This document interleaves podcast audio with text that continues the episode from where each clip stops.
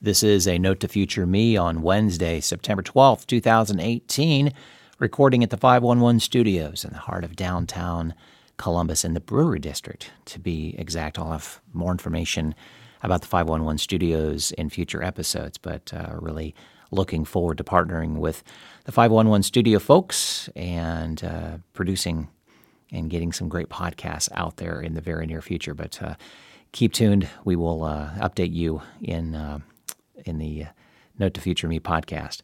Uh, this one, I'm going to focus on something that I think podcasters really need to consider doing, and that is uh, in, in the radio world called air checking, doing an air check session. And pretty consistently, program directors will sit down with their on air personalities and take a listen to the past week, maybe the past couple weeks, on air activity that they um, they produced uh, during their air shift. Uh, sporadically, they won't go over every second that they're on, but more than likely, the program director has listened already, taken notes of things that they need to improve on, and things that they have done well um, to, to balance out the session. But it is good for the on air personality to continue to learn from that sage program director who has probably carried an air shift himself, herself at some point in time and had gotten that advice as well too. Podcasters need to start doing this as well. And with Circle 270 Media Podcast Consultants, we are offering that opportunity with the podcasters that we are working with in regards to a, a content consultant. Choose your words carefully. I mean, what you say and how you say it means everything. And this came to light a couple of weeks ago when I was listening to a podcast that the, the, the guests on this podcast represent a company that um, connect podcasts to guests and vice versa. So if you want to be a guest on a podcast, you contact them. And if you're a podcaster that welcomes guests and needs guests for your podcast, you contact them as well too. So this episode, they were guests on what I assume are one of their clients' podcasts. Uh, this podcast is an interview focused, interview based podcast focusing on entrepreneurs' journey. Uh, so, the journey that uh, these uh, guests have gone through and are still going through, but uh, that's the main focus of this. It's uh, an entrepreneur journey. Well, this episode was a great example of how unchecked and uncritiqued co hosts can get way too comfortable. And I'm kind of surprised that the podcast has gone that way, not knowing them personally, but as the podcast unfolded, knowing what background they have. And both of them were in radio at one point in time. Well, some examples of what went awry in this podcast very quickly is that the co hosts started talking over each other very quickly uh, within the first two minutes. Um, you could tell they were, you want to have a comfortable level, but they were way too comfortable with each other. In fact, calling themselves uh, work husband, work wife, which in that vernacular, even in that, I don't think entrepreneurs kind of get that. That's more of a cubicle space, workspace. Um, terminology, if I, uh, whatever term you want to call that, but uh, really odd that they would say that. But um, yeah, they were talking over each other way, way too much. Um, numerous times you notice the conversation focused on them and not the guests. Many, many times.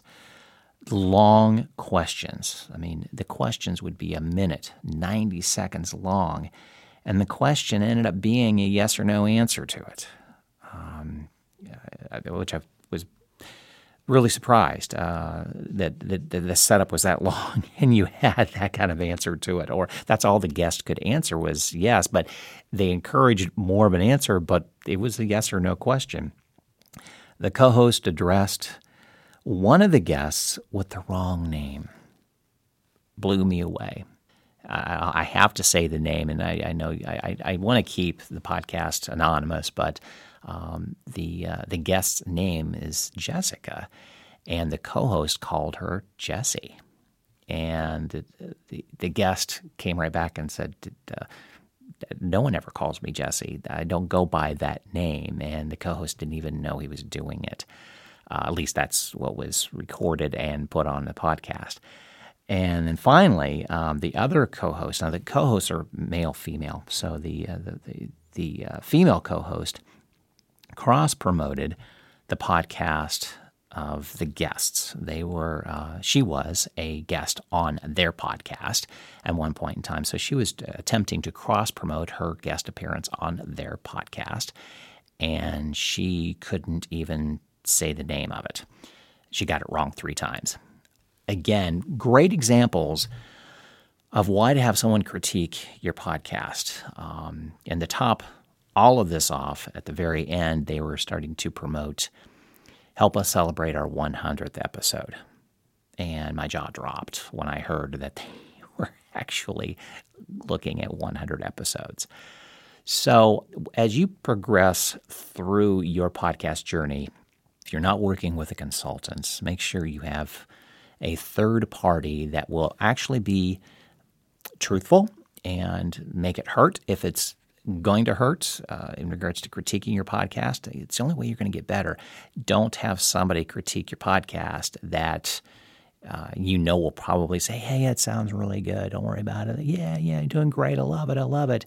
Uh, you got to have some harsh critiques, and and as well as ask that person that's critiquing your podcast to give you the good stuff too. Uh, it's not all negative. It can be some really good things coming out of it. To continue to do that, do this. That sounded really good. That's a great transition.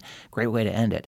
Uh, find somebody in your life that can give you that. If not, find a consultant to do it. It's worth the money, let me tell you, because you don't want to end up with episode 100 and you're coming off not knowing your guest's name and not knowing what podcast that you were just a guest of of your of your guests on your podcast. Thanks for taking notes with me. Make sure you sign up for my free daily newsletter, Open the Mic newsletter. Cover lots of things every day, including uh, podcast news. And on Fridays, offer up some podcasts that I encourage you to listen to over the weekend. Great binging podcast to take a listen to. You can uh, sign up for that newsletter at circle270media.com. And again, recording at the 511 studios in the heart of historic Brewery District in downtown Columbus, Ohio. At the Bank of Antandek, they're looking for a mascot. We need an icon. Something that says high flying to all our mortgage customers. Like a falcon or a stallion. Or even better, a parrot. Check it out. Meanwhile, at Santander, they're concentrating on helping customers find ways to take years off their mortgage with their overpayment calculator. See what's possible at Santander. All applications are subject to status and our lending criteria. Your home may be repossessed if you do not keep up repayments on your mortgage. Oh, I found one of our new Vauxhall Griffin editions. Yes. What comes as standard? Standard? Well, alloy wheels, sat nav, aircon, DAB radio, Bluetooth, smartphone projection, and USB connection. Wow. Is that everything? Sorry, forgot the colour touchscreen. Buy a new Griffin edition, Adam, Astra, Corsa, or Mokka X Plus, and get a whole host of features as standard. The Griffin Edition range. All Griffin, no bull. Visit your nearest retailer now. Vauxhall, British brand since 1903. Participating retailers only. Limited units while stocks last.